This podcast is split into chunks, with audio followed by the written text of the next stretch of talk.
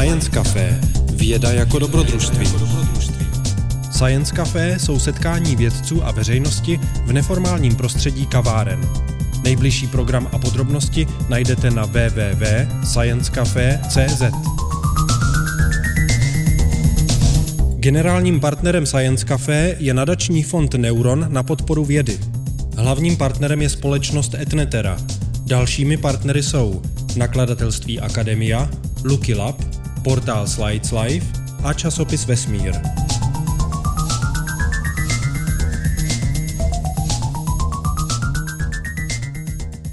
Děkuji za pozvání, dobrý večer.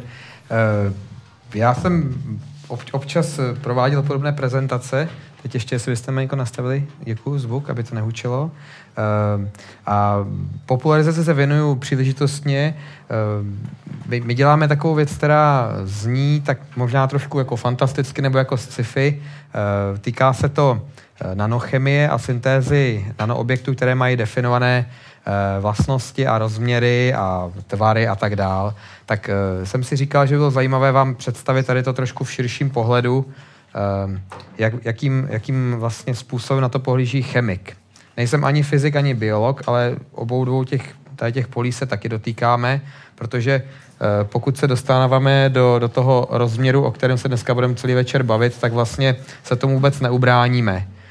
Ty vlastnosti, které nanoobjekty získávají, vlastně jsou do jisté míry dány a definovány jejich rozměry. Tak schválně na začátek jsem si připravil takovou ukázku. Nanomateriál, co to je, o čem dneska budeme hovořit, má alespoň jeden rozměr velký 1 až 100 nanometrů, tak to je zhruba definiční oblast. Otázka je, jestli si to umíte představit, tak udělám takový test, jaká je tloušťka papíru, co myslíte, v nanometrech, abychom viděli, takový A4, když má tak tloušťka toho papíru, kolik je to nanometrů? Zkuste si tipnout. 10 nanometrů? No, v nanometrech. 10 000, je to blízko, ale je tam jakoby takzvaná řádová chyba. Je to 100 000, jo? To jsme byli, ale jako dobrý odhad. Je to vlastně, člověk by se těžko řekl, jaká je rychlost růstu vašich nechtů v nanometrech za sekundu. Velmi dobře, blízko. Ještě nějaký jiný tip? Je to asi tak 1 nanometr za sekundu. Jo? Tak každou sekundu vám přiroste net o 1 nanometr. Pak jsem měl ještě jednu věc vymyšlenou, to jsem zapomněl. Tak to se musím povědět. A jaká je vazba, ano. Jaká je vazba mezi vodíky? Tak vidíte, že to už jsme, když se bavíme o meziatomových vazbách, mezi jednotlivými atomy, které tvoří molekuly, tak tam už jsme zhruba řádově méně, než se týká rozměr 1 nanometru. To je ta hranice toho zhruba oboru, kterým se budeme bavit. To znamená, molekuly, kdybyste si představili nějakou molekulu jednoduchou, třeba molekulu glukózy, tak ta má prostě 6 vazeb mezi uhlíky, tak ta už má něco jako 0,5 nanometrů, 0,6 nanometrů, ona úplně není lineární, jako kdybyste se nakreslili do roviny. Takže i takové malé molekuly ještě jsou hluboce pod tímto rozměrem, ale když jsou už některé větší molekuly, třeba proteiny, tak ty už mají rozměry řádově jednotek nanometrů a taky se začínají chovat jako nanočástice. Za chvilku si řekneme, proč se takhle chovají. Tak ještě taková další příklady. DNA ze života znáte, objevená v 50. letech. Její průměr té dvojšroubovice je asi 2,5 nanometru, takhle napříč toho. Nicméně sama o sobě, pokud je v živých systémech, tak může mít rozměr klidně metrů. Existuje nějaká rostlina, která má snad nějaké desítky metrů dlouhou DNA, kdybyste ji rozpletli. Bakterie, když řečíte, tady to 1000krát, tak ta má asi několik mikrometrů a kapka vody, tak ta má několik milimetrů. Že? Tak to je jeden převod a když si řekneme jako jiný převod, to je faktor 1000 a tady máme faktor 100 000. Trubička z uhlíku, dneska si taky budeme povídat, vlas, který má asi 100 mikrometrů, tam máme 1 nanometr, 100 mikrometrů a dům, tak to je malinko větší skok. Takže to je jenom pro srovnání, abyste měli takovou představu, kde se pohybujeme. A tadyhle máme malinko detailnější škálu. Všimněte si, tady na té levé straně máme objekty, které jsou přírodní a tahle to jsou objekty, které jsou vytvořeny rukou člověka nebo uměle. my jsme v tom nanosvětě, končí to zhruba někde na úrovni virů a proteinů, které mají nějaké funkce. Tady zrovna vidíte ATP syntáza, což je takový proteinový molekulární stroj, který má průměr asi 10 nanometrů. DNA jsme si už říkali a tady vidíte, že vzdálenost atomů v krystalu křemíku už je hluboce opět pod tím. Jo? A tady jsou nějaké jiné věci, uhlíková trubka a takováhle krásný kvantový korál, který se vytvořil za 48 atomů mědi. Železa na měděném podkladu. Tak dobře. To ostatní nás dneska zajímat nebude. Mravenec, ani nějaký prach nebo tadyhle kolečka z nějakých mikroskopických objektů. Když se nanochemik nebo nanotechnolog dívá na vlastně to, jak bude pracovat s molekulami, tak je to asi tak, jako když se podíváte jako kosmonaut, když se dívá na Zemi, ta by byla pro něj nanočásticí, tak potom, když se dostává do detailu a do detailních pohledů, zjišťuje, že ta vlastně planeta má všemožnou struktury, obsahuje všemožné typy struktur, vlastnosti, složení a tak dále. Podobně jako když se pojáme do hlouby nějaké nanočástice, před chvilkou jsme si řekli, že vazba mezi dvěma atomy asi tak 10krát menší než 1 nanometr. Když si představíte, že máme objekt veliký 100 nanometrů, tak potom se těch atomů do tom vejde jako obrovský počet. Když si to pronásobíte přes všechny 3 rozměry, dostáváte, jsou to prostě 10 na mnoho, 10 na 8 atomů a podobně. Množství částic pro jaké větší částice. A potom znamená to, že se dotýkáme, když jdeme do hloubky, té vlastní molekulární struktury. Proto se té nanovědě hodně věnují chemici, protože vlastně je to něco někde na pomezí znalosti atomárního složení hmoty a potom toho, jak s tou hmotou dále manipulovat. A zároveň samozřejmě vnějškový projev je, že to je nějaká buď kulička, nebo aproximativní kulička, tyčinka, vlákno a tak dále. Tak otázka je, jak takové nanoobjekty vyrobit. První věc, když budeme teda potřebovat, řeknu vám, budeme mít, já nevím, nějaký kov a chceme z něho udělat nanočástice. Máme vlastně v zásadě 2 možnosti, jak to udělat. První věc je, že ho můžeme v podstatě neustále dál mlít, drtit, krájet, cokoliv si představujete, fragmentovat prostě na částečky a dostáváme se z nějakého kusu až takovým hodně velkým částicím. Jiná možnost je, že se vezmou prekurzory a ty začneme zhlukovat nějakým způsobem tak, až dostaneme částicou definovaných velikostech. Oba 2 přístupy dneska budeme akcentovat, protože existují věci, kdy můžete tu částici velice přesně složit. To se týká hlavně biomolekul, třeba DNA nebo objektů tvořených z DNA, které tvoří velmi definované struktury. A naopak, když budete potřebovat rozemlít diamant, tak ho budete mlít na speciálních zařízeních, které to umožňují a dostanete se až na rozměr, který potřebujete, nicméně ty částice vypadají opravdu jako štěrk potom. Jo? Takže z krásně definovaných a téměř krystalických objektů, který je jeden jako druhý, tak skončíte u stejného rozměru, který je daným mletím hrubého štěrku a najemnější.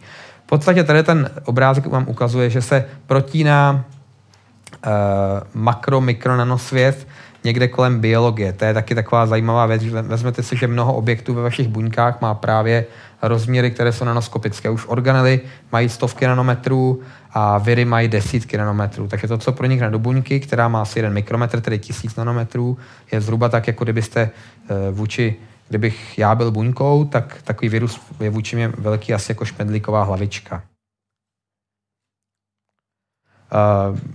To, proč tady už delší dobu takhle povídám o těch rozměrech, je důležitá věc. Zase pak to přiblížím trošku, až budu mluvit o nanomedicíně, ale chtěl jsem ukázat, že když se bavíme o takovéhle rozsahu, třeba 1 až 1000 nanometrů, tak to může, řeknete si, tak to je to nějaká kulička, částice. Ono to může vypadat třeba takhle, jako když srovnáte v podstatě malinkatou úplně částečku, která má 10 nanometrů s částečkou, která má 1000. Jo? Tak to vlastně... Ona má naprosto odlišné vlastnosti. Některé z nich už začínají sedimentovat, neudrží se ani v podobě koloidních nebo vodních roztoků. Jsou už tak velké, že ani buňka je nepozře třeba. Jo? Když mají vodnou velikost, tak přesně jsme v tom rozměru. To, proč ty nanočástice tedy využíváme, nebo co nám vůbec umožňují, je tady velice stručně shrnuto jejich jakoby zvláštní chování proti normálním ostatním, to znamená mikroobjektům nebo proti molekulám. Oni mají obrovský povrch. Napsal jsem 100 metrů čtvereční na gramu, to samozřejmě může být cokoliv více i méně, ale když si to představíte, tak to, co dáte na špičku žičky, tak má povrch 100 metrů čtverečních. To je docela dost, že jo.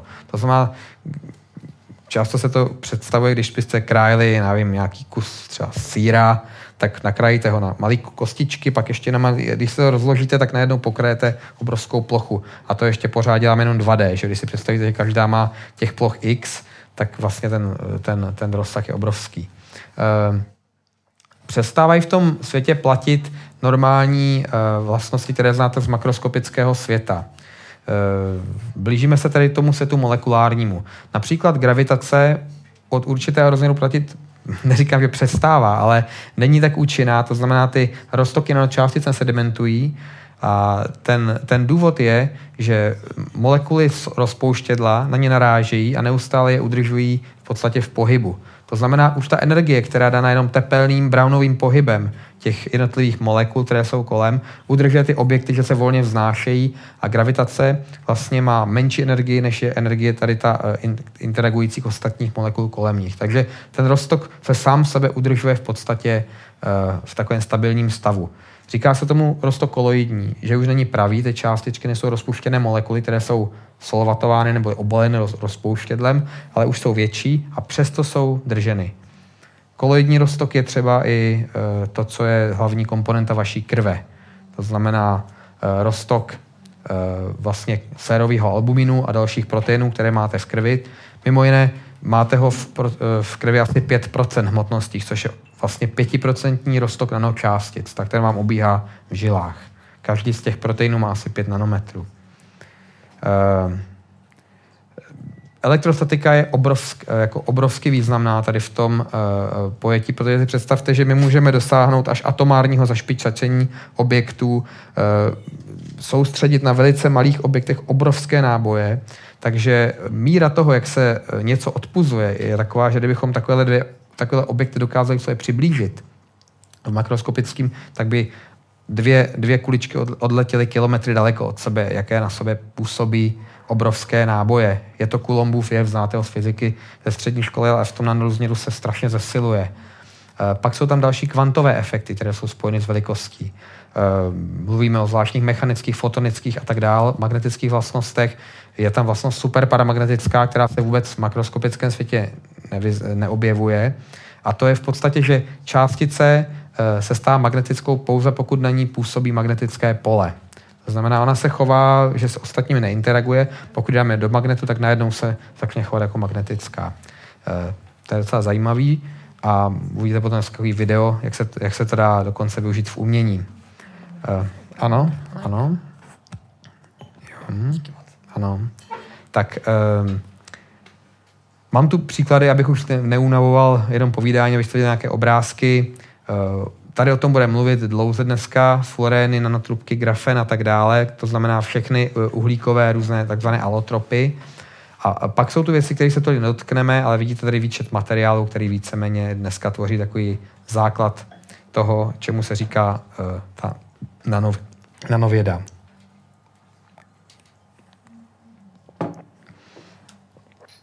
Na tom rozměru dost záleží. Když se podíváme na telurid kadmia, což je takovýhle minerál, který tvoří krystalek, který má černou barvu. Když ho rozdrtíte na nanočástečky, tak když je pak dáte do UV světla, tak vypadají takhle. Oni fluoreskují a říká se tomu kvantové tečky. To je jako velice mimořádná věc a ta fluorescence závisí čistě na velikosti těch kvantových teček. Je to vlastně polovodič, který má nějaký definovaný rozměr v rozsahu zhruba 3 až 8 nanometrů. To jsme tady od zelené do červené. Takže to je jenom takový příklad, že z takového černého materiálu se vyrobí tohle, to, co se rozpouští ve vodě a má to podle velikosti naprosto odlišné chování. Když vezmete železo, tak sice ono koroduje na vzduchu, rezne vám, ale když ho rozemlete na velice jemné částečky v nějaké inertní atmosféře a nasypete ho do vzduchu, tak se vám samovznítí, protože má tak obrovský povrch, že je reaktivní a ta energie uvolněná tou reakcí oxidací s kyslíkem ho zapálí. Stříbro v podobě amalgámu se samozřejmě používá do dneška pro zubní výplně. Nicméně tento pán, vidíte, že má poněkud nezvyklou barvu, tak on si nějak předsevzal, že se bude léčit koloidním stříbrem, které se jako je umožněno používat ho k dezinfekci vody a k dalším. Ovšem on ho pil denně tak 100násobnou dávku, než se doporučuje k měsíčnímu užívání. To znamená, že já nevím, 1000krát asi si ho bral víc než to a myslel si, že to vyléčí. Ono se mu nic nestalo, do dneška snad žije, ale to stříbro se mu volně distribuovalo po těle a v podstatě on se zbarvil do takové jako šedomodrofialové barvy. Tomu se pak říká argírie a podle něho se ta nemoc jmenuje, protože nikdo jiný nemá. Jo. Jo. Tak, ale to je, zároveň je tam několik věcí, že ty částice vzhledem k své velikosti poměrně volně můžou prostupovat organismem a potom se poměrně homogenně, jak vidíte, podle barvy jeho pokožky ukládají v těle.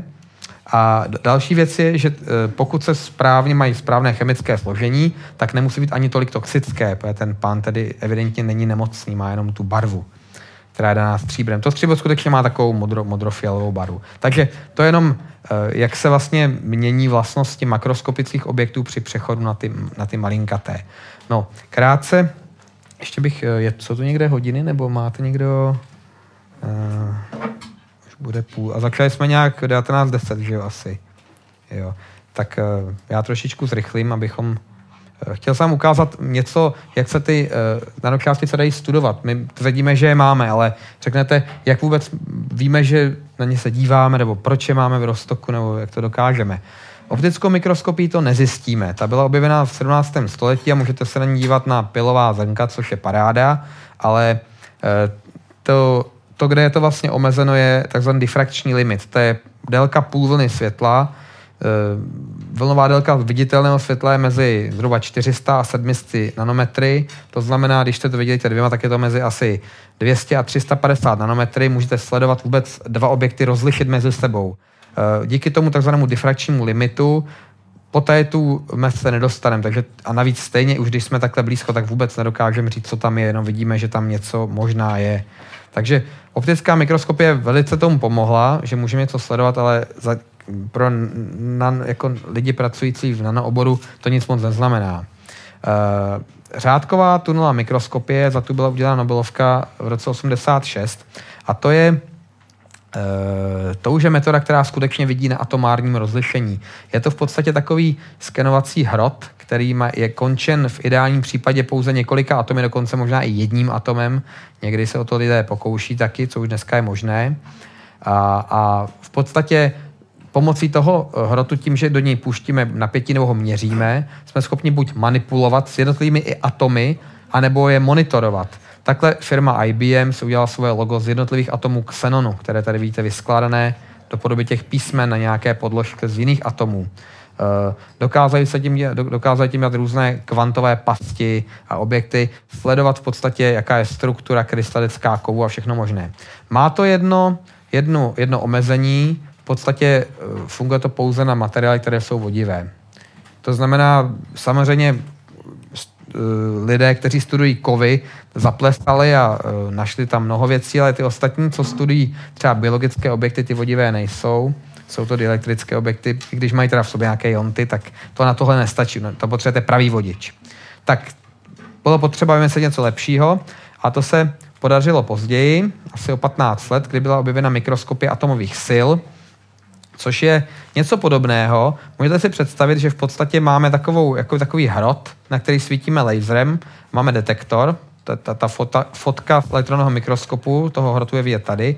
Vidíte, že opět strašně tenonký a zašpičatělý a my ním jakoby skenujeme takhle povrch. Takhle prostě lítá ten hrot velice rychle po povrchu a měří, co tam je. A tady vidíte nějaké obrázky, které jsou měřené v suchém stavu, ale ta metoda dosáhla i takových možností, že dokážeme dynamicky studovat vlastnosti objektů, které jsou rozpuštěné. To znamená, Oni tohle to jsou obrázky jakýchsi polymerů, které jsou rozpuštěné ve vodě a v závislosti na změně pH, která je velmi subtilní, víte, z pH 30,89 na pH 40,24 dokážeme ty klubka skoagulovat a vlastně zobrazit pomocí právě takovéhle próby. To je úplně nádherná metoda a skutečně vám v reálném čase poskytuje informace o tom, jak se objekty chovají.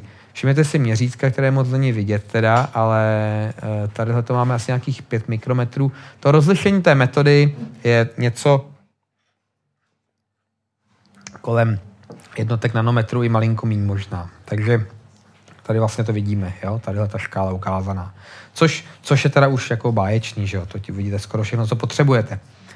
Tak další metodou, která je nepřímá, ale my ji používáme třeba u mě v laboratoři velmi, velmi často a je to jako denní chlebanáš v podstatě, je dynamický rozptyl světla. To je metoda, kdy svítíte do roztoku laserem a představte si, když do toho svazku vstoupí nějaká částečka. Určitě jste si všimli toho, když jedete autem a vjedete do mlhy, tak se vám kolem reflektoru udělají taková obrovská, taková jakoby, takové kužele prostě rozsvícené a to se šíleně rozptyluje a nevidíte na krok. Jste oslepeni tím. To se stane tím, že jsou tam přítomné nanočástice nebo mikročástice. V případě mlhy jsou to mikročástice, ty rozptylují ještě o něco víc, nanočástice rozptylují méně. Nicméně platí to, že intenzita rozptýleného světla je uměrná šesté mocnině poloměru té částice, což je takový jako zvláštní vztah, ale říká nám to, že když částice se jenom o malinko zvětší, tak obrovsky začne rozptylovat. A my díky tomu můžeme ty částice detekovat a vlastně snímáme intenzitu toho rozptýleného světla pod určitým úhlem, takhle. A když vjede do toho laseru veliká částice, tak rozptýlí hodně světla a navíc se pohybuje pomalu. Je těžká, má velkou hmotnost, takže udělá velký signál a hodně se toho rozptýlí. Když tam budou menší částice, tak ty se pohybují pomaleji a dělají takový signál. Když tam budou mít směs všech možných částic, tak to ještě bude namodulované všechno na sebe a pomocí takové matematické metody jsme schopni z toho záznamu dekódovat ty příspěvky jednotlivých částic, ty jejich stopy a v podstatě zjistit nějakou distribuci, která pak vypadá třeba takhle a ukazuje nám to, jaká je distribuce velikostí částic v tom roztoku. Tak to jenom je to taková krabice, do které se strčí kiveta a za chvilku to máte to měření, ale ono nám to řekne opravdu hodně. Transmisní elektronná mikroskopie, to je nádherná metoda, která je velice stará, vidíte už 1939 a má takhle velké rozlišení. Nevýhodou je, že s ní lze pozorovat pouze velice malé a transparentní objekty.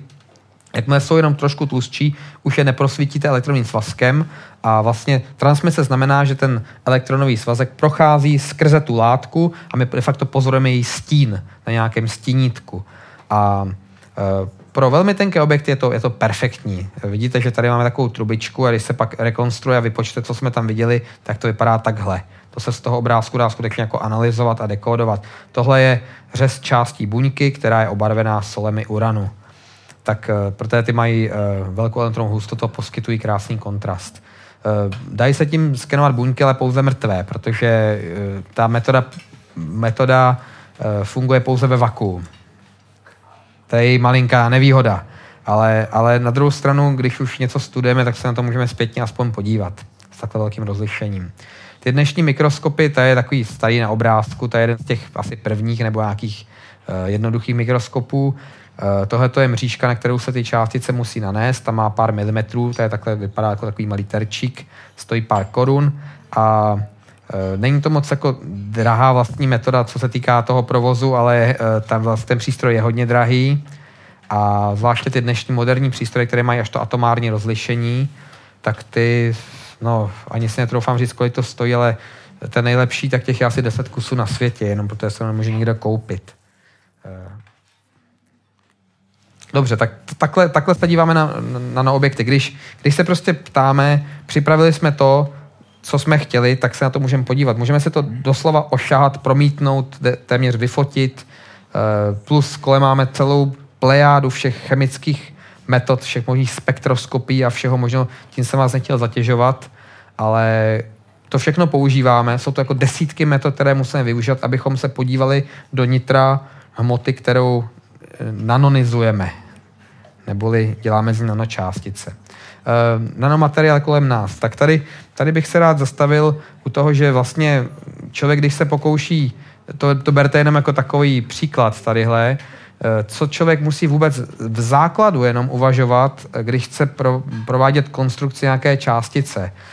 Je to od vlastního rozměru, o tom jsme se tady bavili delší dobu, po různé věci, jako je náboj částice, vlastní chemické složení toho povrchu, to znamená hydrofobicita, smáčitelnost, stabilita povrchu, elektronické stavy, nějaké excitace, adsorpce záležitostí, jsou tam nějaké redoxní procesy, to znamená, můžete ji oxidovat, redukovat, nevím, do jaké míry jste za dobře s chemií, ale všechno to s tím souvisí.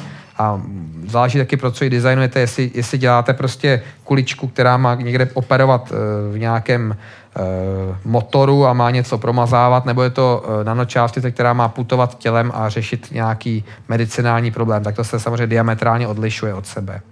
Takže to je plno jenom takových základních parametrů. A pak samozřejmě ten detailní molekulární design toho rozhraní je ještě podstatně náročnější, protože musíte všechno vidět, ta částice typicky mívá víc komponent, má víc vrstev, vy je musíte vymyslet, jak na se budou navazovat, co na co je navázaného, aby to fungovalo.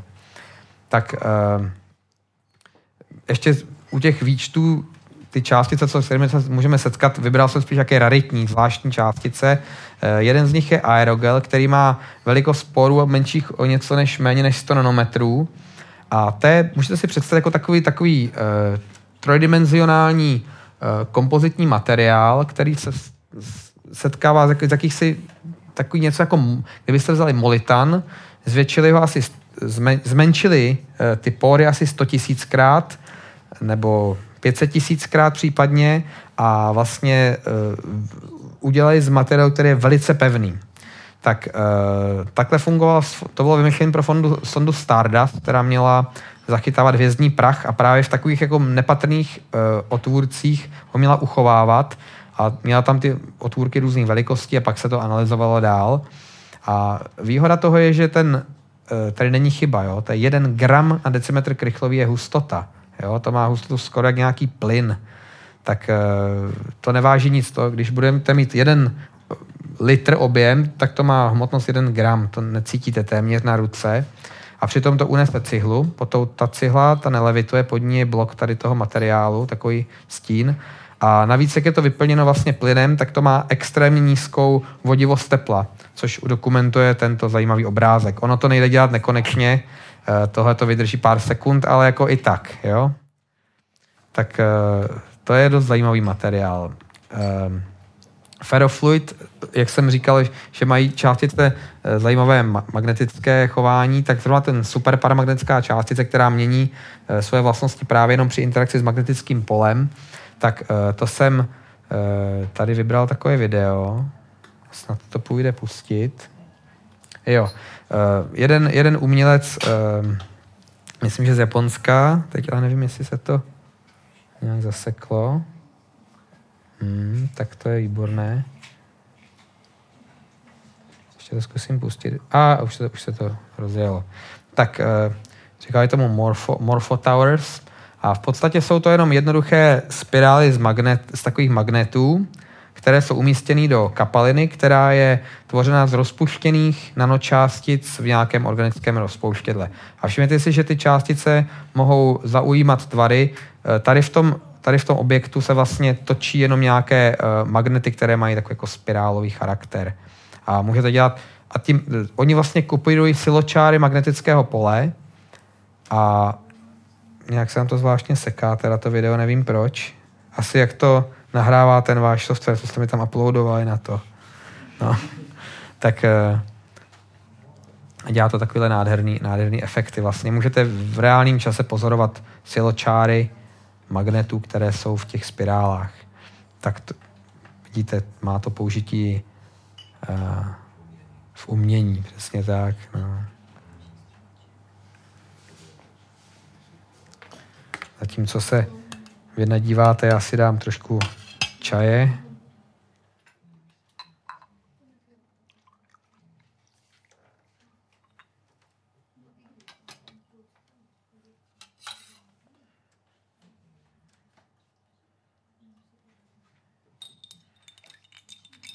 Tak. A ještě tam je něco. Ta kapalina má poměrně velkou hustotu. Jo, vidíte teď obnažené ty vlastně ty hroty magnetů. Ta kapalina má poměrně velkou hustotu, neboť je složena z takových superparamagnezických oxidů železa, které jsou hydrofobizovány, to znamená, jsou na ní naneseny vrstvičky řetězců, například kyseliny oleové, která se rozpouští jenom v nějakých nepolárních látkách, které jako například v oleji, tak tady to je asi nějaká směs s nějakým hydrofobním organickým rozpouštědlem.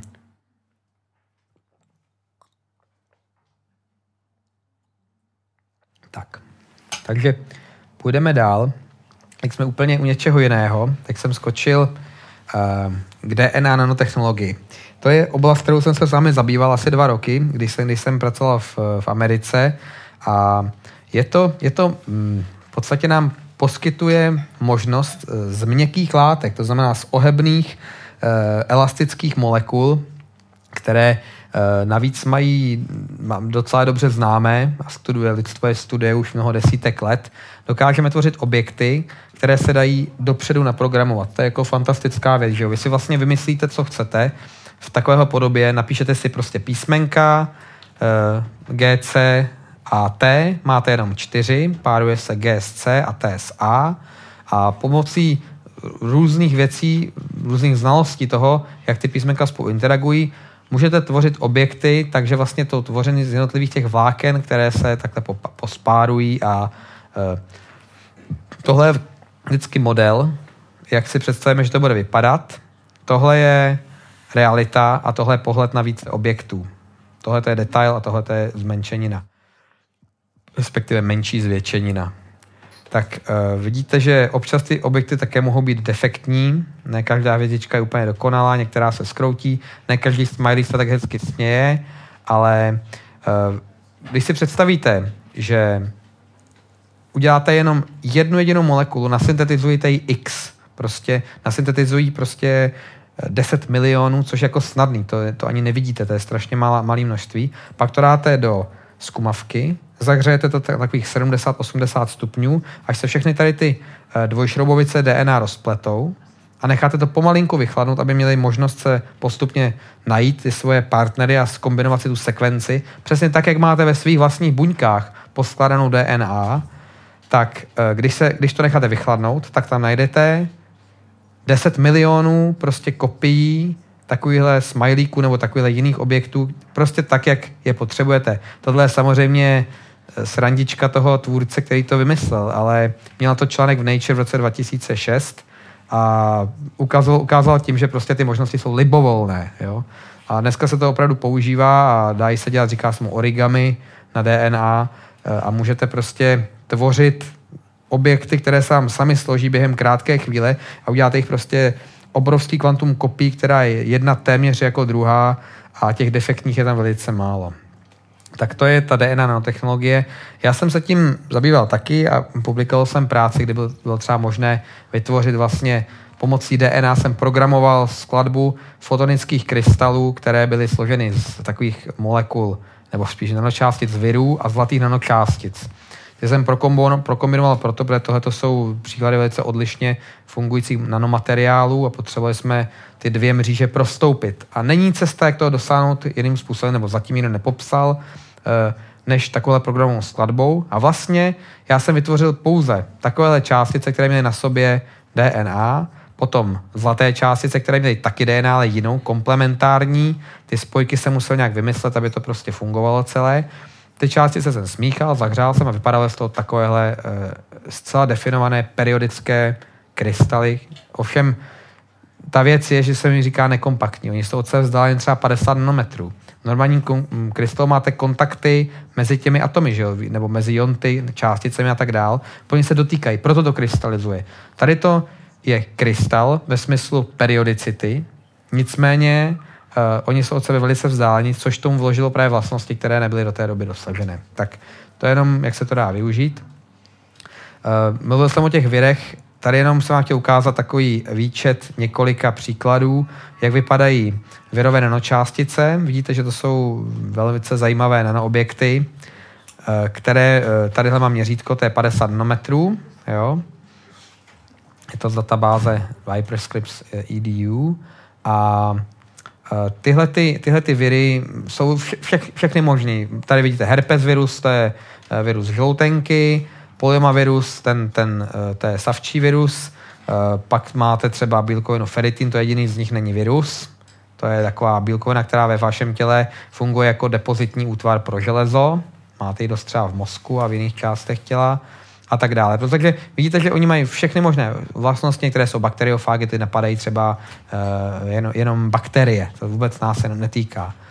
Nicméně, když si představíte, že takovýhle virus zbavíme toho jeho obsahu, což uvnitř je uzavřená DNA nebo RNA, a dostaneme jen proteinovou schránku, tak si všimněte, jak jsou nádherně periodické. To příroda vybudovala, aby se sami složili do takovýchhle trodimenzionálních krystalů, kde máte vrstvu proteinu a pod ní je vrstva, pod ní už jsou schovány, uzavřeny jako v nějaké kapsly ty objekty, které ten virus přepravuje a chrání je tím proteinem.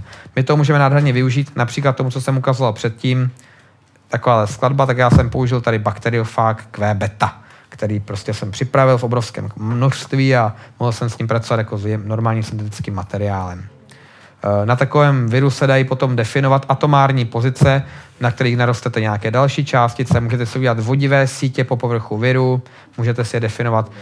Existuje spousta různých možností, co se s tím dá dělat.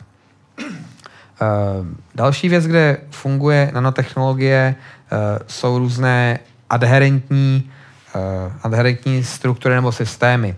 Tady je klasická věc, je výzkum nohy gekona.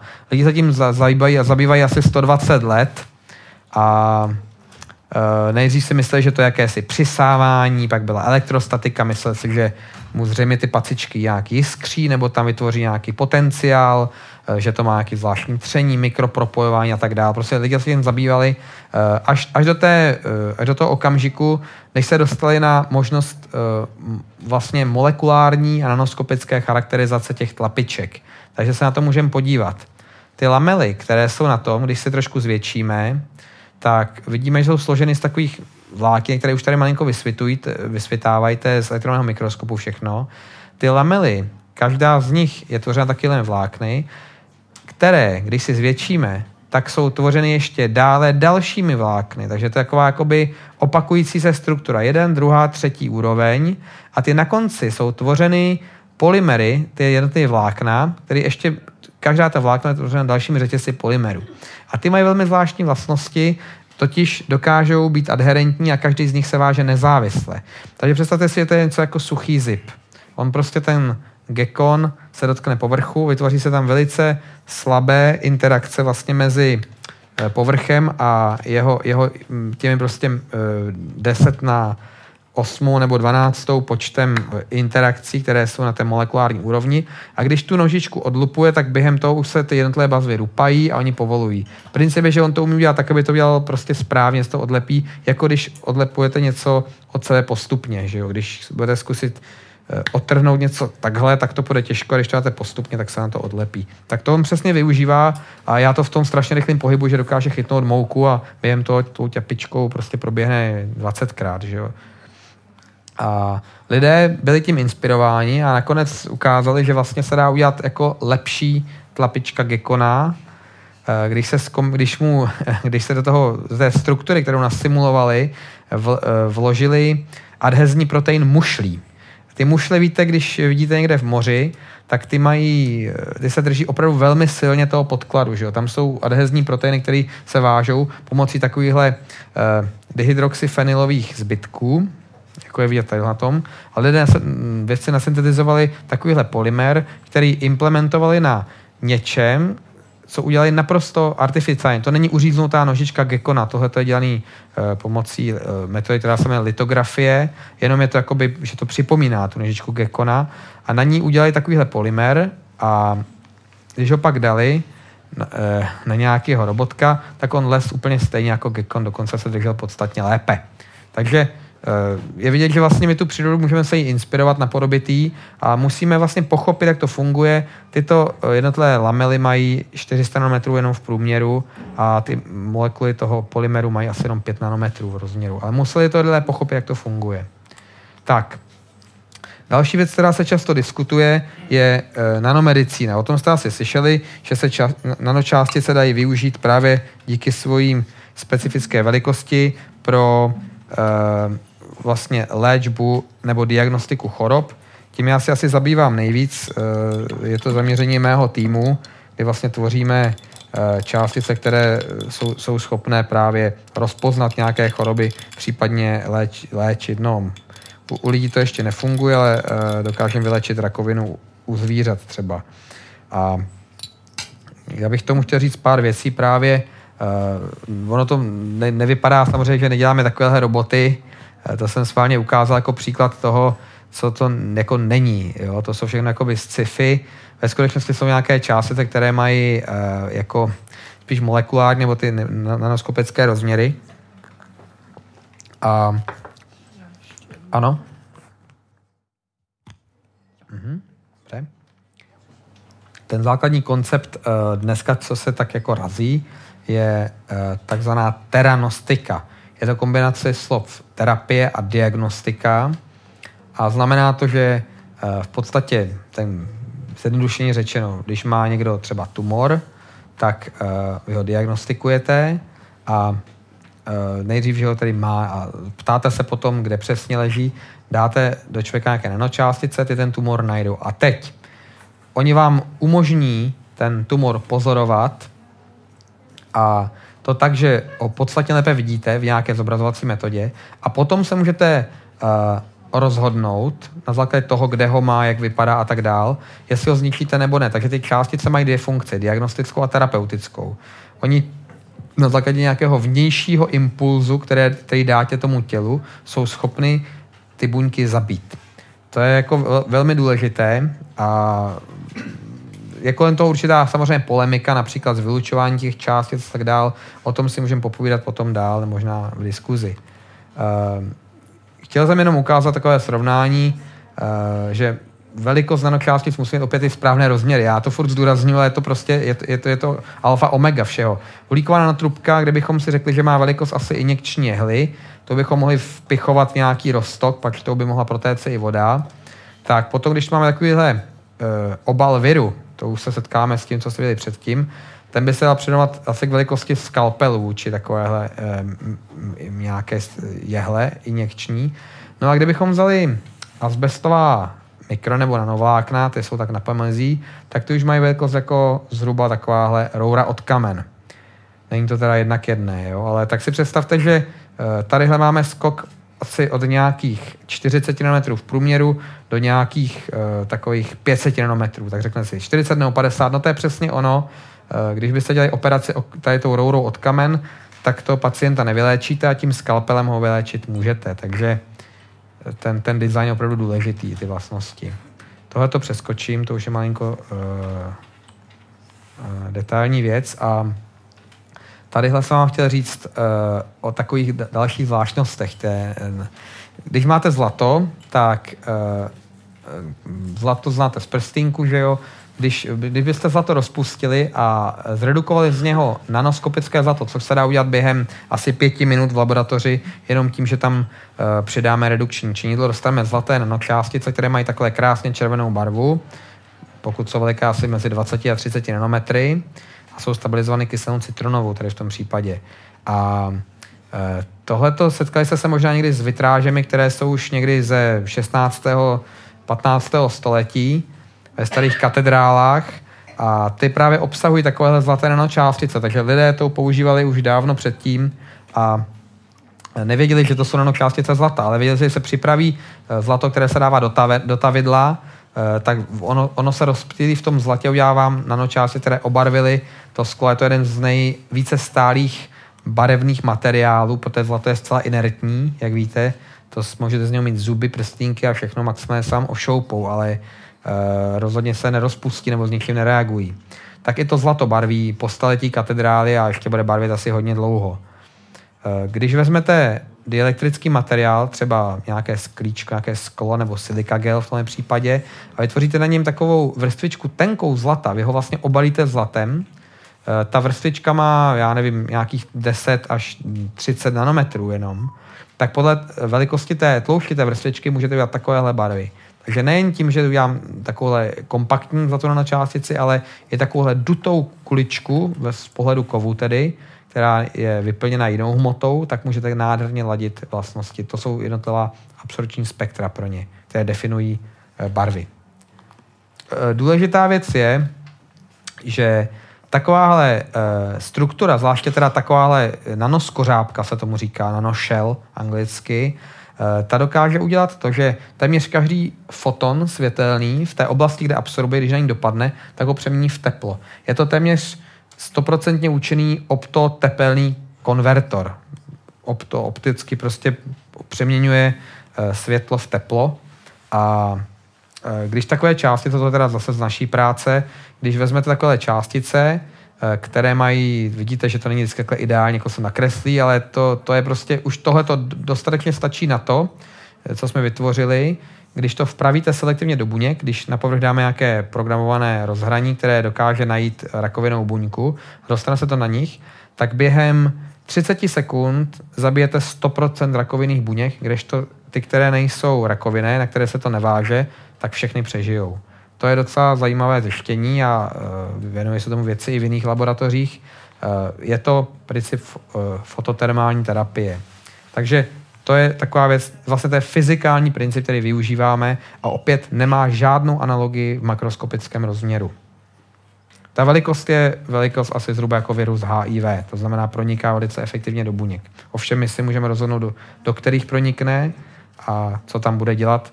Protože pokud na to nesvítíte, tak ty části se nedělají vůbec nic. Tohleto obrázek už jste jednou viděli, ale tady jsem vám chtěl ukázat, že významnou vlastností částic je jejich stabilita. Ty materiály, když máte organickou nějaké barvivo, víte, že když natřete okna, uděláte si prostě, nebo natřete si plot venku, tak vám vybledne. To ještě nic není proti tomu, co se děje s molekulárními barvivy, fluorescenčními, třeba v konfokálním mikroskopu, kterým pozorujeme buňky, tak ty barviva, říká se tomu anglicky photobleaching, česky fotodegradace, zřejmě nemá to úplně jasný daný ekvivalent.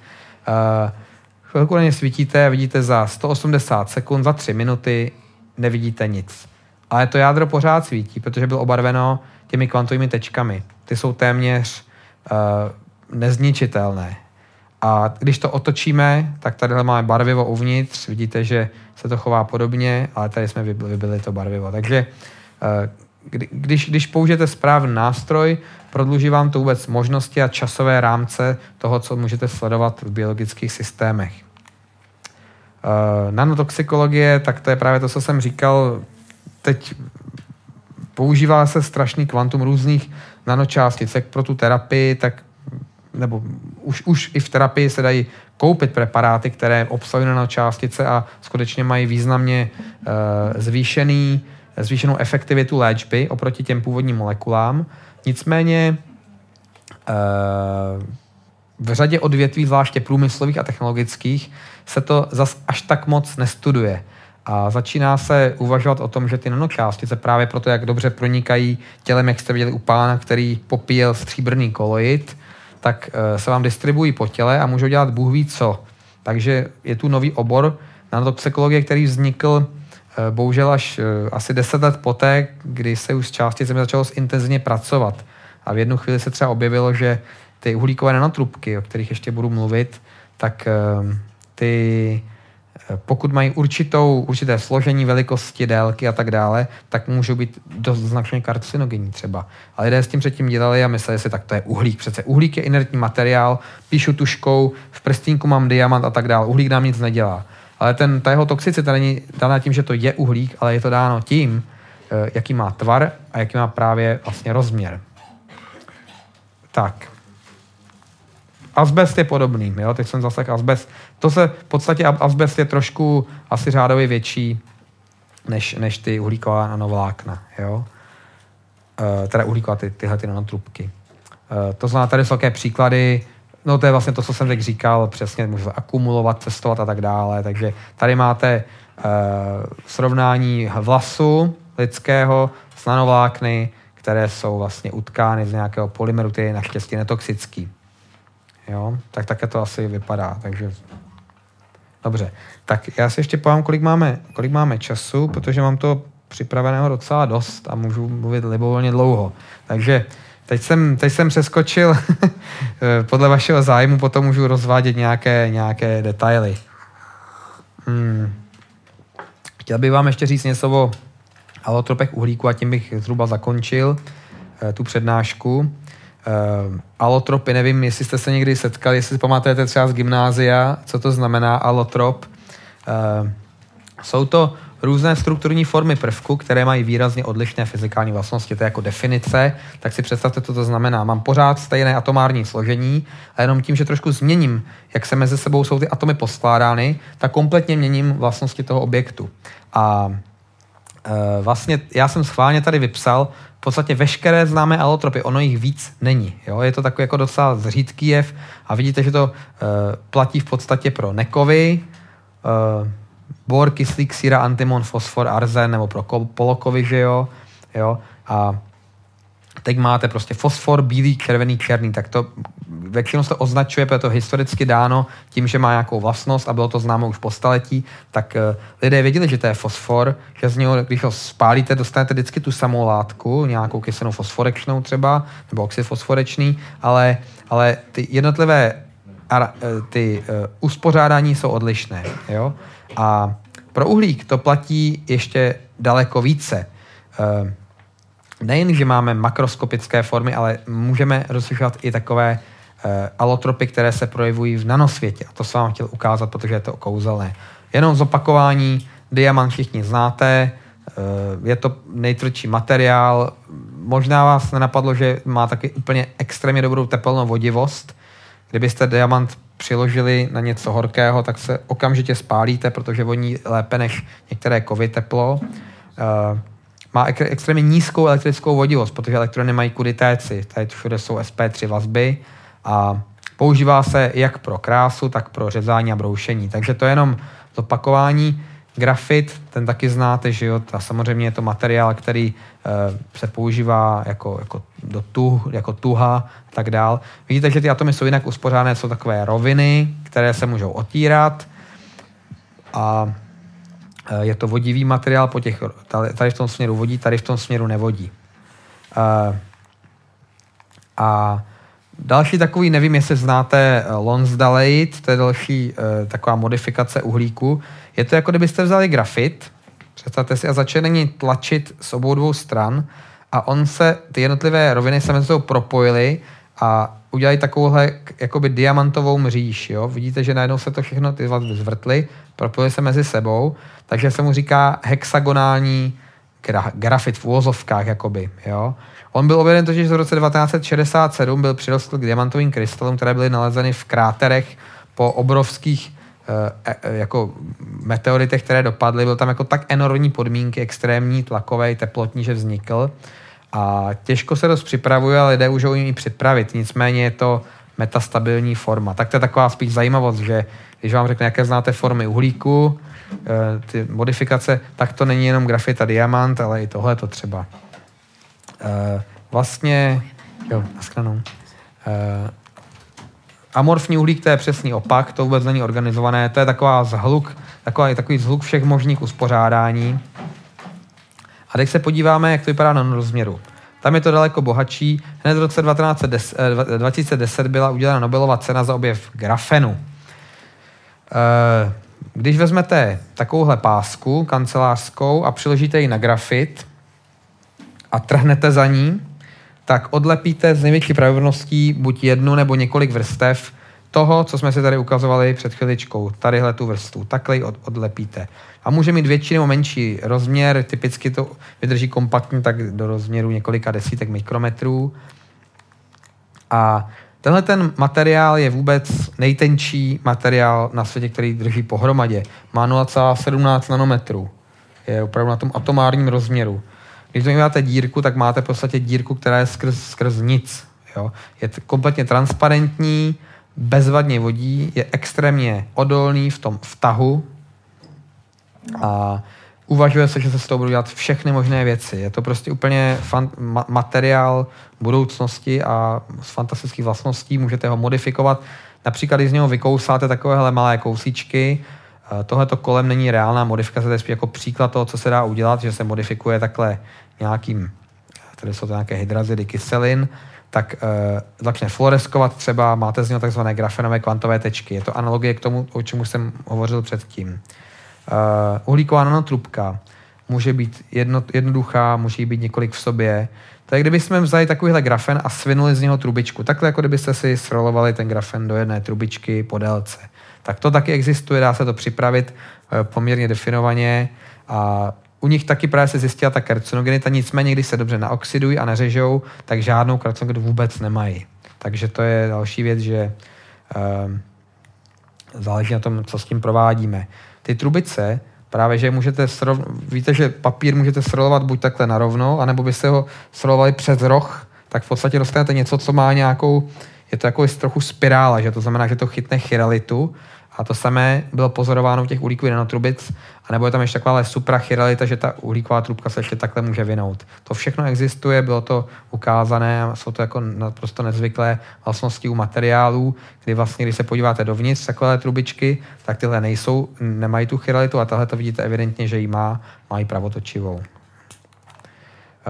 Když zahříváte kousek diamantu, tak se vám vytvoří struktura, která vypadá, jako kdybyste ty grafenové kousíčky takhle udělali z nich takovou cibulku.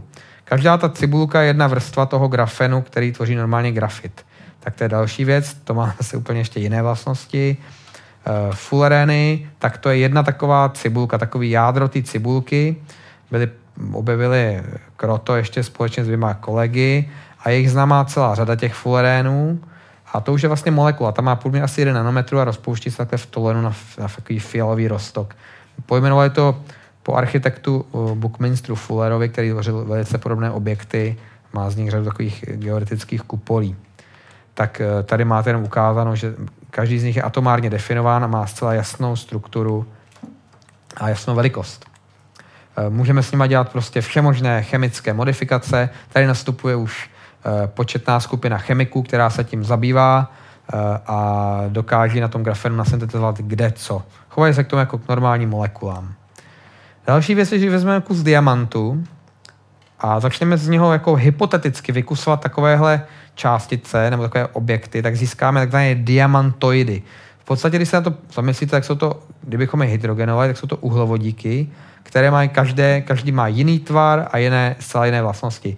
Nejjednodušší z nich je adamantan, který byl objeven shodou okolností v Čechách asi před 100 lety a Vysoká škola chemicko-technologická měla dlouhou dobu ve svém znaku.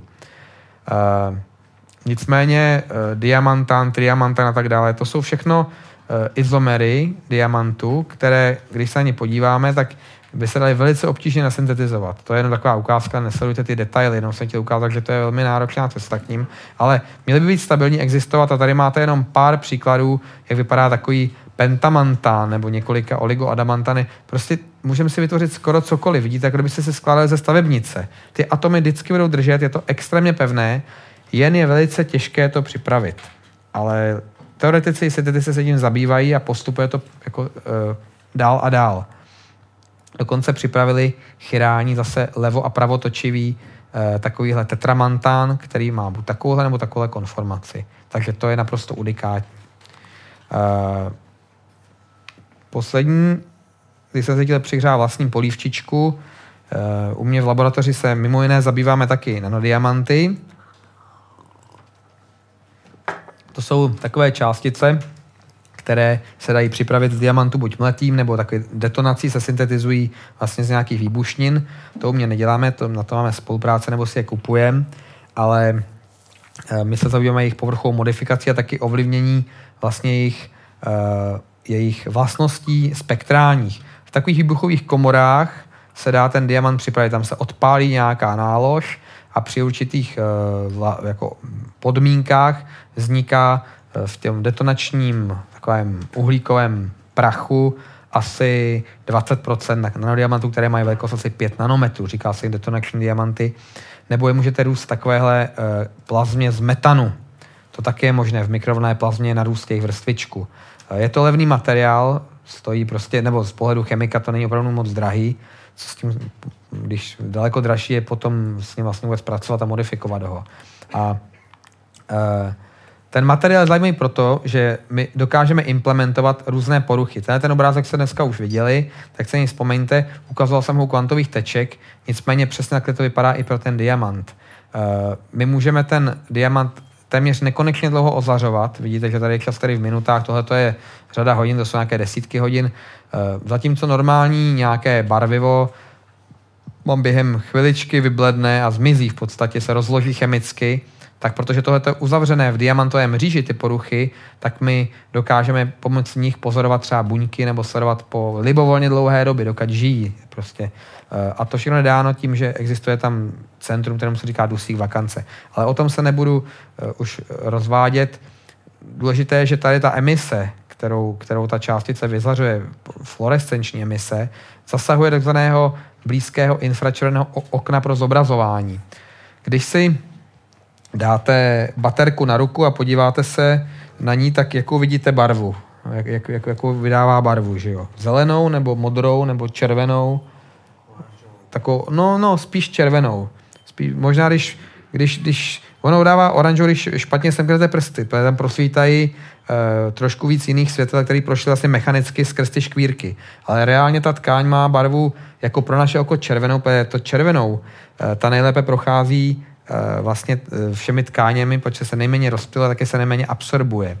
A ještě lépe prochází blízká infračervená, kterou naše oko nevidí téměř. Ta už je taková super tmavě červená, ale mnohé detektory vidí velice dobře. A to je právě vlastnost taky těch diamantů, že dokážeme do nich implementovat takovéhle vlastně funkce, které zasahují do tohohle okna a pak se tím dají zobrazovat i tkáně. My se zabýváme tím třeba, že dokážeme z diamantů dělat různé konstrukce. Tady mají vždycky diamant, na povrchu je nějaká architektura, kterou jsme vytvořili a ta pak má nějakou funkci. Tady ukážu vždycky, že to vlastně něco podobného, jako když obalíme takovýhle oříšek do nějakého obalu, tak vlastně všechny potom vypadá, že jsou hladoučké a mají podobnou velikost i tvar, tak to s těmi diamanty děláme, aby se daly použít v biologických systémech a nebylo to jako štěr, který tam nasypeme, ale chovaly se definovaně a hezky k tomu biologickému systému.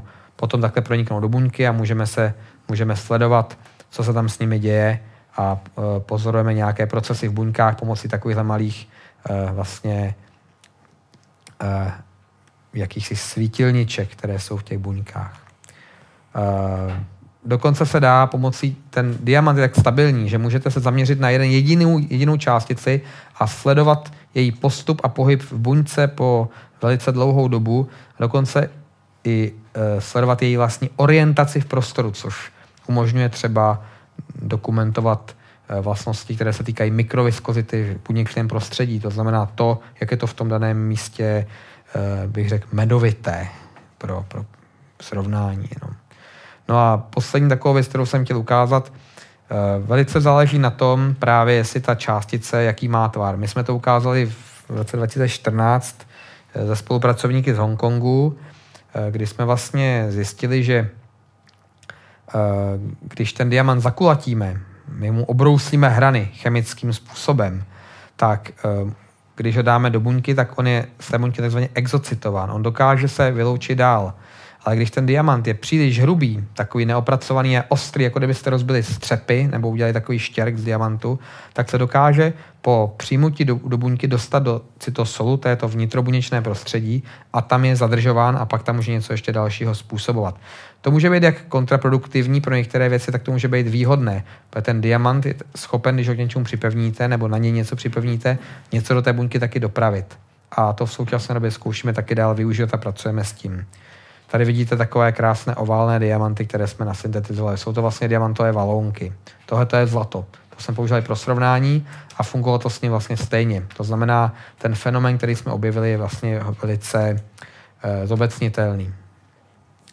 Tak, tady bych vám rád poděkoval za pozornost a jestli budete mít nějaké dotazy, tak je velice rád zodpovím.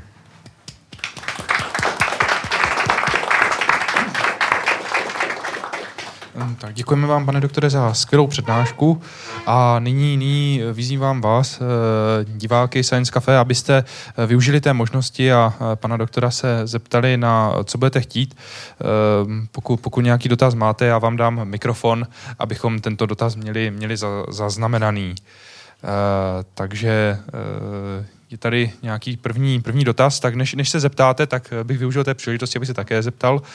Já bych se chtěl zeptat na ten, jak jste zmiňoval ten váš první výzkum, jak se snažíte dostat do, co se týče té oblasti medicíny, že se snažíte k nádorům dostat ten materiál, tak pochopil jsem to správně, že to funguje tak, že vy ten materiál tam dostanete a potom na něho působíte nějakým zářením a tím vám vlastně označí to co potřebujete. Takový je tedy princip. Těch principů je trochu víc, já se neměl často rozvádět úplně do detailu. Jedna možnost je, že využijete fluorescenci. To je vlastně, fluorescence znamená, já jsem to dneska běžně používal to slovo, ale když to přiblížím malinko víc, znamená to, že na nějaký objekt svítíte světlem o určité barvě a on to světlo absorbuje a poté po nějakém pochodu, který v něm nastane, vyzáří jiné světlo o jiné barvě, která má o něco nižší energii. My ho můžeme rozlišit tím, že tam dáme nějaký filtr optický a tu původní barvu nevidíte a barvíte jenom tu vaši barvu. Jako když dáte filtr na foťák třeba nebo tak. Takže to je fluorescence.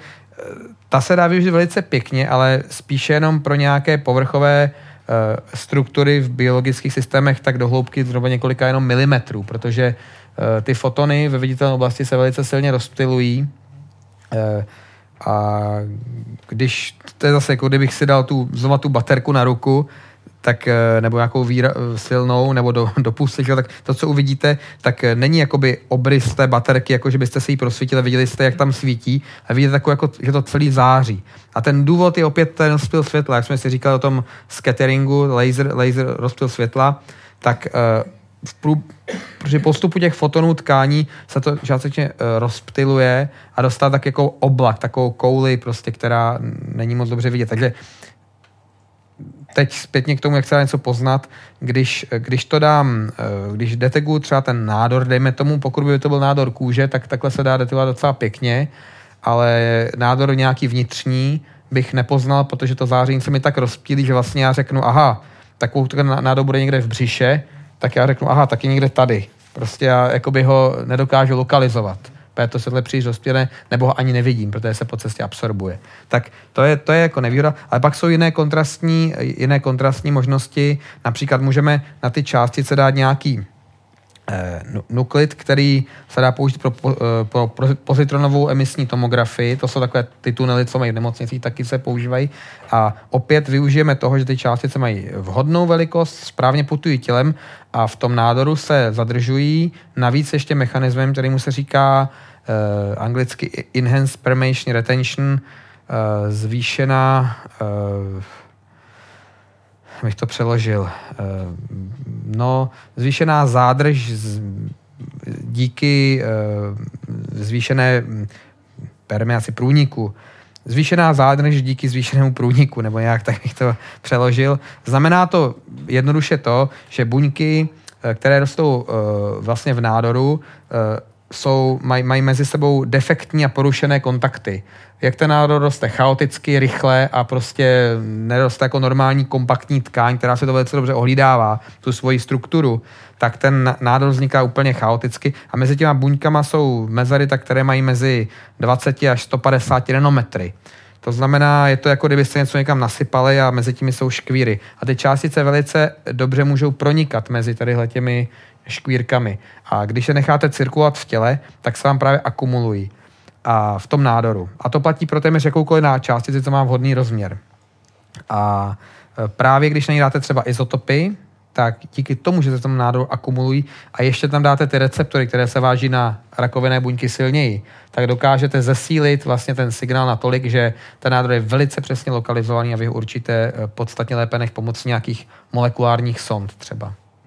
Tak Můžete používat třeba zlaté nanočástice jako kontrastní činidlo taky pro rentgen, jenom pro vyšetřování rentgenem nějakých mikrodetailů v tkání, tak ty vlastně přivádí, zvláště teda to se používá v experimentální biomedicíně nebo u zvířat, kdy můžete zobrazit s takovým detailem věci, což vám normální rentgenem vůbec neumožňuje, pač to prosvítíte a měkká tkáň není vůbec vidět. Jo, tu vidíte jako takový jenom velice málo kontrastní prostředí, vidíte krásně kosti, ale to zobrazovat nechcete. Vy chcete zobrazovat třeba trojdimenzionálně měkkou tkáň a to umožní ten kontrast pomocí nanočástic taky. No.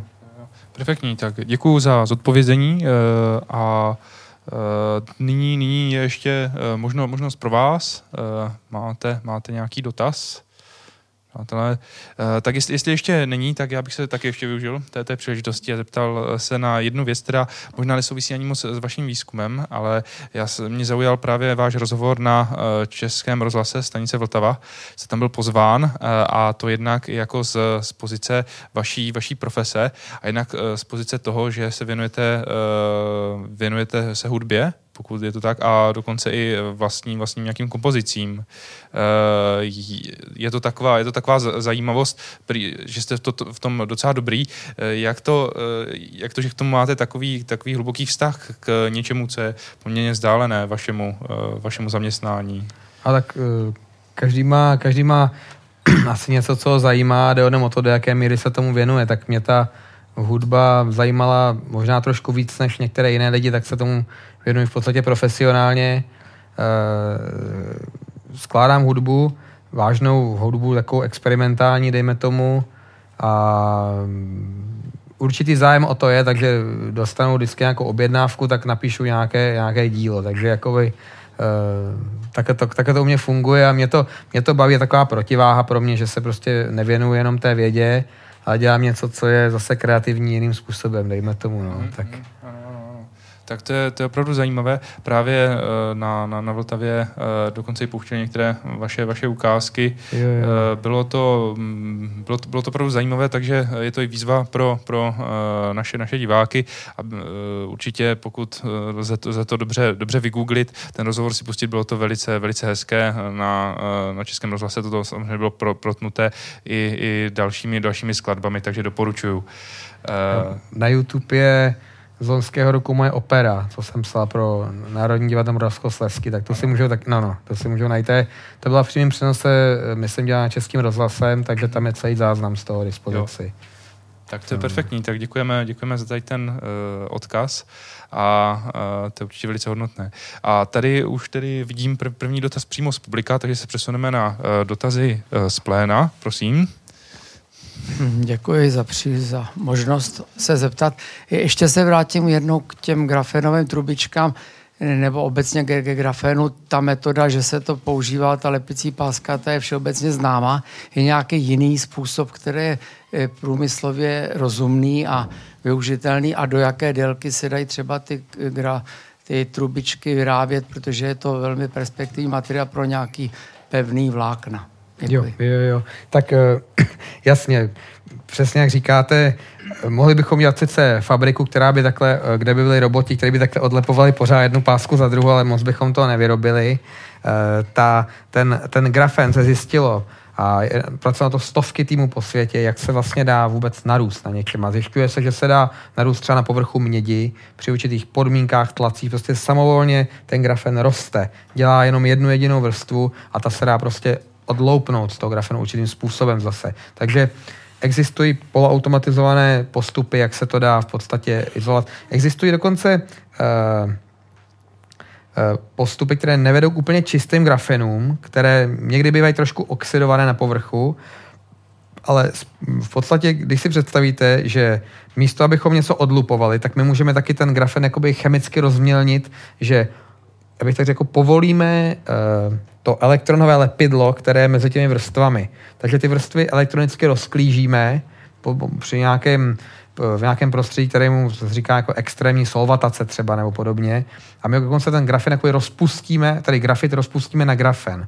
I to se dá dělat, a jak říkám, tam je to tedy daň za to, že to děláme chemickým způsobem, nikoli takovým jakoby mechanickým, tak je vlastně v tom, že často ten grafen modifikuje mechanicky a pak je velmi obtížné se těch atomů, které se tam připojí, zbavit. To, jak jsem ukázal, tu strukturu, která má po obvodu ty různé prostě uskupení, tak to přesně něco takového může vzniknout. Jo. Takže to je vlastně grafen. A grafen ještě bych zdůraznil, že grafen jakoby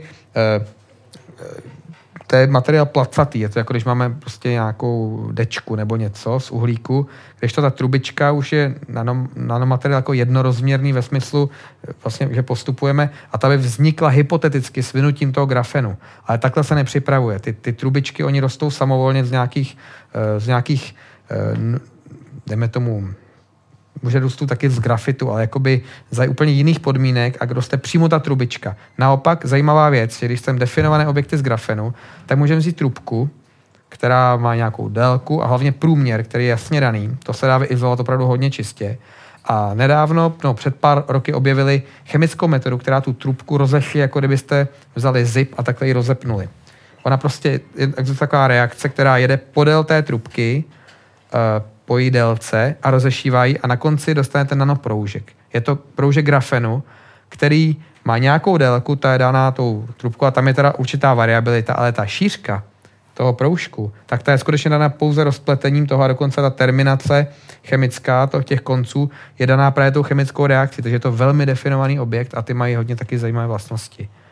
A to se dá dělat normálně jako makroskopicky, že to prostě vezme gram materiálu, přijat tam činidlo, rozešijete si tu trubičku a dostáváte proužky grafenu, takže třeba taky takhle se dá dělat. No. Jestli můžu ještě teda tu druhou otázku, jestli víte o nějaký skutečný aplikaci a jak dlouhé tyhle ty útvary se daří tímhle způsobem vyrábět?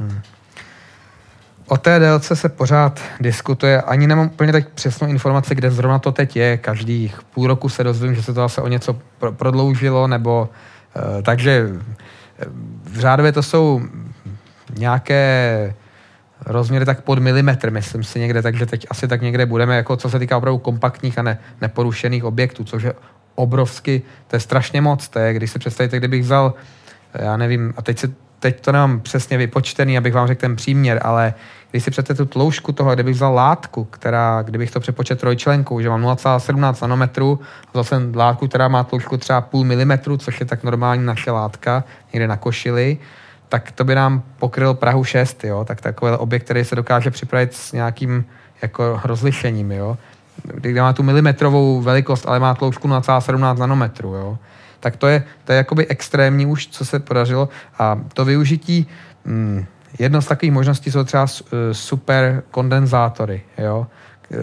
Když si představíte, že máte v kondenzátoru různé vrstvy, mezi kterými dokážete skladovat náboje, že jo? Tím způsobem, že to tam jako deponují do nějakých nabitých objektů chemicky, no tak ty přepážky máte vždycky makroskopické, ale ten grafen se ukazuje, že on je vodivý v tom rozměru podél, ale napříč nevodí vůbec, téměř, je izolantem.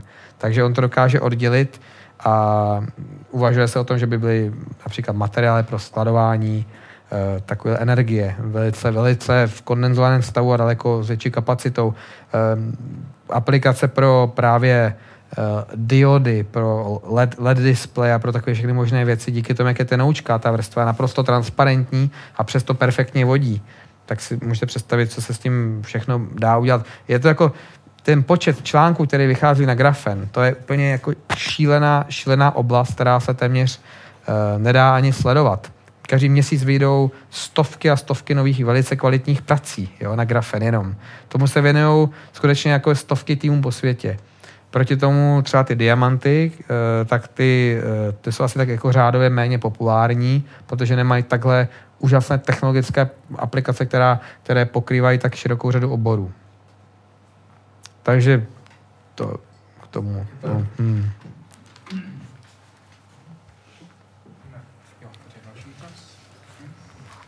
Děkuju moc. Já bych se milé rád zeptal, a budu tím vlastně navazovat už to na otázku kolegy, že v rámci vlastně vašeho výzkumu, jak vy vlastně vážíte ty nanočástice. Vy vlastně využíváte nějaké interakce v rámci receptoru s tou nanočásticí, že se dostane do buňky. nebo vlastně se ta částice naváže na povrch té nádorové buňky a změní nějaký permeabilitu, takže se tam dostává třeba endocytózou. Následně dochází k lízi toho obalu, který se následně dostane do buňky. A nebo využíváte možnosti, jak jste říkal, vlastně těch porů, které tam vlastně vznikají degradací té buněčné stěny v rámci toho nádoru, a nebo využíváte prekurzoru, že vlastně dáváte jednotlivé části nanomateriálu, které projdou membránou a složí se až uvnitř té buňky. Tak to je velice odborná otázka, velice pěkná, děkuju teda za ní. Já ji zkusím odpovědět malinko, abych to i vysvětlil ostatní. Možná, že vy se zřejmě zabýváte už nějakou jakoby buněčnou biologii asi, že jo, nebo něčím takovým, nebo biochemii. Takže otázka je dost odborná. Já vám jenom ukážu takový příklad. Třeba tadyhle máme jedno naše práce, jak vypadá takový... Jo, tady máme takovou strukturu. Já trošku zvětším. Vidíte to? Ano. Tak. Tadyhle je ukázka takové architektury. Tam jste občas dneska v přednášce vidět takovéhle malůvky, jak to nakreslíme schematicky pro představu, a tady vidíte, jaká je ta reálná molekulární struktura toho rozhraní. Tohle je nanočástice, která rozezná velice selektivně, a to se selektuje to asi 1:100 proti normální zdravé buňce, rakovinou buňku glioblastomu. A to proto, že my na takový polymer, který obklopuje, který má takovou strukturu, přidáme cyklický peptid, tady v tom případě je to cyklický RGD peptid, který funguje, můžeme si představit něco jako suchý zip pro ten receptor, který ta rakoviná buňka na svém povrchu produkuje s daleko větší intenzitou než zdravá buňka. Je dost těžké ty rakovinné buňky identifikovat, protože jsou to buňky vašeho těla. Oni jsou z 99,% stejné jako ostatní buňky, ale mají určité drobné odchylnosti, a na ty právě musíme se zaměřit na to, abychom je rozpoznali. A tohle ten peptid, ne, že my bychom ho objevili, ten už je známý nějakou dobu, ale právě se ví, že se dá určitým způsobem využít, ale na druhé straně je trošku pořád diskutabilní, jakým způsobem se připojuje, na co se dá a tak dál. A my jsme právě vhodným designem celého toho polymeru a způsobu chemického toho připojení dokázali udělat enormní vlastně zvýšení té vazby na rakovinné buňky. Pro vás tady ta odpověď je, že po navázání třeba tento vlastně integrinový receptor na buněčném povrchu dochází k endocytóze a ty částice se dostávají dovnitř buňky. Pokud bychom na ně dali nějaký penetrační peptid, který je uvolní z endozomu, tak se dostanou i do cytosolu. Pokud ne, tak jsou zpátky exocytovány do toho extracelulárního prostoru, který je okolí buňky. Takže dá se... I ten pohyb těch diamantů po té buňce se dá jistým způsobem programovat a chtít podle toho, co chceme, abychom je chtěli. Pro označení buněk, což je třeba předmětem této práce, abychom je pouze rozlišili, a vypadá to pak třeba nějak takhle. Když máte buňky, jak dobře je to vidět, no moc ne, ale když máte buňky rakovinné, tak ty jsou potom takhle zbarvené a buňky nerakovinné nemají na sobě nic. Jo, a nebo když je různě přeinkubujeme. Takže to je jenom jako proto, tady to bylo jako diagnostika a ukazování toho, že dokážeme přesně ty buňky rozlišovat. Jo? Pak to, takže ta vaše otázka byla složitější, mohli bychom se o tom možná povídat klidně dlouhou dobu, ale myslím, že do detailu tak nebudu zasahovat. Tak jestli vám to stačí, takhle ta odpověď. Tady to je řez vlastně tou buňkou. Představte si, že se díváme jakoby rovině XY a my potom prostupujeme tou rovinou Z, děláme takové jakoby řezy tou buňkou, takhle, optické řezy. Tak tady začínáme nahoře a jdeme postupně dál a dál a dál. Tady ta buňka, jakoby je, vidíte její tvar vlastně, jak vypadá přibližně. V ní jsou takové malé právě endozomy, které jsou naplněné těmi našimi částicemi. No a pak se dostáváme postupně na podložku a tady za to už ta buňka je přichycená. Jo? Takže to jsou ty postupné řezy. Tak. A jestli ještě můžu jeden dotaz, vy u těch buněk potom navozujete apoptózu, nebo... My se třeba tímhletím nezabýváme. Když jsme dělali tu fototermální ablaci, o které jsem mluvil, to zabití pomocí tepelného šoku, tak to vypadá tak, když vám to ukážu třeba tadyhle.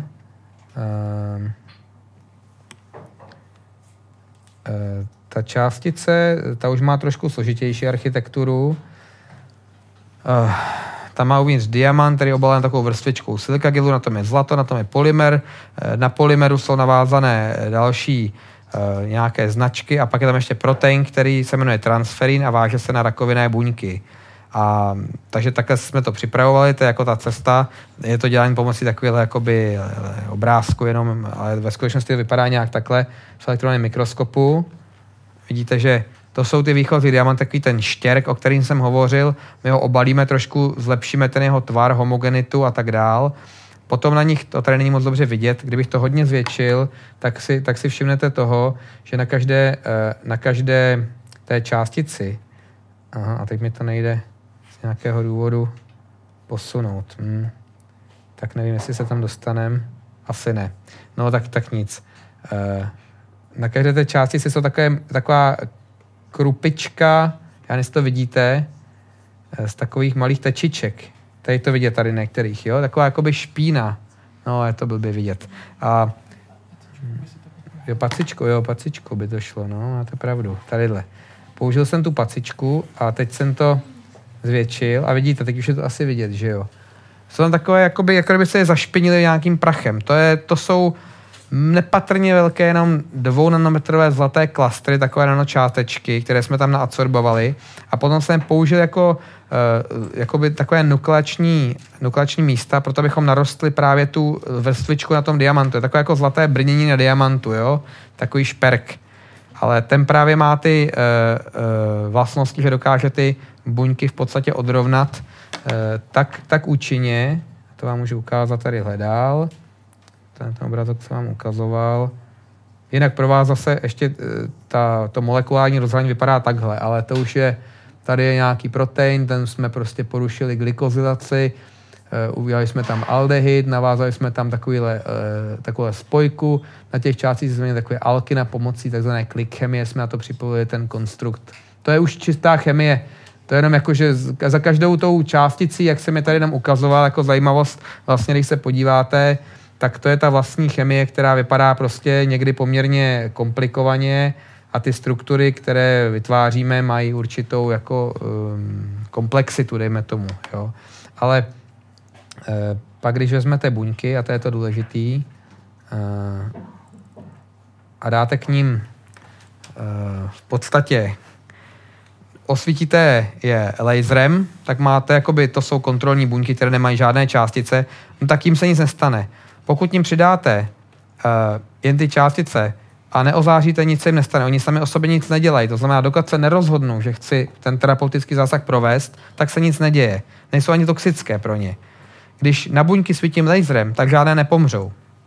Ten laser jim nevadí, protože to laser pulzní, prostupuje krásně tkání, je to blízký infračervený laser. No a když tam mám ty buňky a 30 sekund posvítím laserem, tak nepřežije žádná. Jo. Takže to jenom teď, jo, zase k tomu. A tady to bylo naváděné pomocí jiného systému, pomocí proteinu, ale zase je to ten... Teď nevím, jestli jsem odpověděl na vaši otázku, protože jsem ji mezi tím zapomněl, no. Ne, tak tohle není apoptóza, tohle je vlastně, tohle je téměř roztrhání té buňky, protože ten laser způsobuje něco, čemu se říká kavitace v té buňce, jako v nanorozměru. Představte si to, že tu částici zlatou přehřeju, dokonce můžu ji přehřát i tak, že ona se rozstaví. To zlato se rozstaví, má třeba 2000 stupňů v ten daný okamžik, do něj tím laserem posvítím. Tak silně absorbuje tolik fotonů za tak krátkou dobu, že se buď rozstaví, nebo se přehřeje ten povrch, má několik set stupňů a vytvoří se automaticky kolem vodní pára, prostě bublina vody. Ale ta voda má teplotu několika set stupňů a dostane takový impuls, že vlastně funguje jakoby malý podvodní výbuch a roztrhá všechno kolem sebe do vzdálenosti třeba 200 nanometrů. To znamená, když je máte třeba na buněčné membráně nebo nějaké organely, tak oni to potrhají a vlastně ta buňka zahyne během jako strašně krátké doby. Takže tak to vlastně funguje. Ale to není teda apoptóza, to je programovaná, pomalá, řízená buněčná smrt, která se dá navodit, ale my to děláme trošku rychlejc. Děkuji vám za odpověď. Jo, taky děkuji za otázku. Výborné, tak vidím, že v publiku je spoustu odborně znalých diváků, tak se ptám, zda ještě není podobná odborně laděný dotaz na toto téma, protože již diskuze trvá nějakou tu 3/4 hodinu, tak je toto taková poslední výzva na dotaz.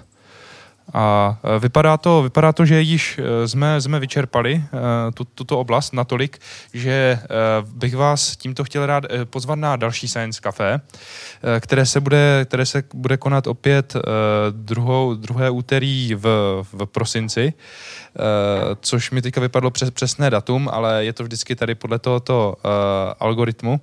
A budeme hovořit o počátku českého knihtisku. Hostem bude doktor Kamil Boldan z Národní knihovny a bude hovořit o svém předmětu, o předmětu svého výzkumu, totiž o nejstarších tiskopisech. A nastane taková otázka, který z těch českých tiskopisů je prý nejstarší.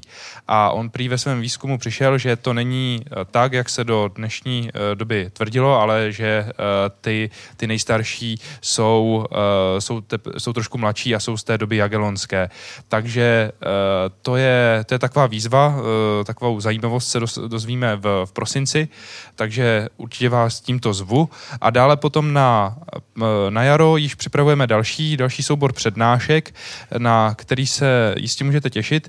A toto je výzva i pro vás, že pokud byste chtěli nějaké téma slyšet v Science Café, o kterém jste již dlouho nic neměli možnost se dozvědět, nebo byste rádi u nás v Science Café viděli a slyšeli nějakého vědce, který je vašemu oboru, oboru zájmu blízký, tak určitě napište na kterýkoliv mail Science Café a my budeme velice rádi za tady tuto zpětnou vazbu.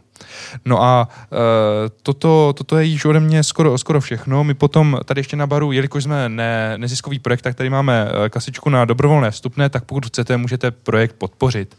No a toto je ode mě již opravdu všechno. Já opravdu velice děkuju panu Petru Cíglerovi za skvělou přednášku, za opravdu velice povedené vyprávění, jednak i s těmi všemi přirovnáními, které přiblížilo váš výzkum i laikům, jako jsem já v tomto ohledu. Takže za to vám patří náš dík a zasloužíte si určitě ještě jeden potlesk. Tak děkuju.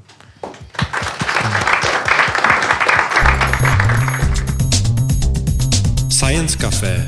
Věda jako dobrodružství. Zaujalo vás Science Café? Sledujte nás na Facebooku a Twitteru. Videozáznamy některých diskusních večerů s vědci jsou k vidění i na portálu slideslive.com.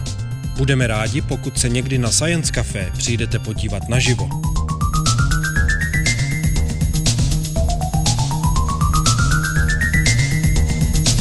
Generálním partnerem Science Café je nadační fond Neuron na podporu vědy. Hlavním partnerem je společnost Etnetera. Dalšími partnery jsou nakladatelství Academia, Lucky Lab, portál Slides Live a časopis Vesmír.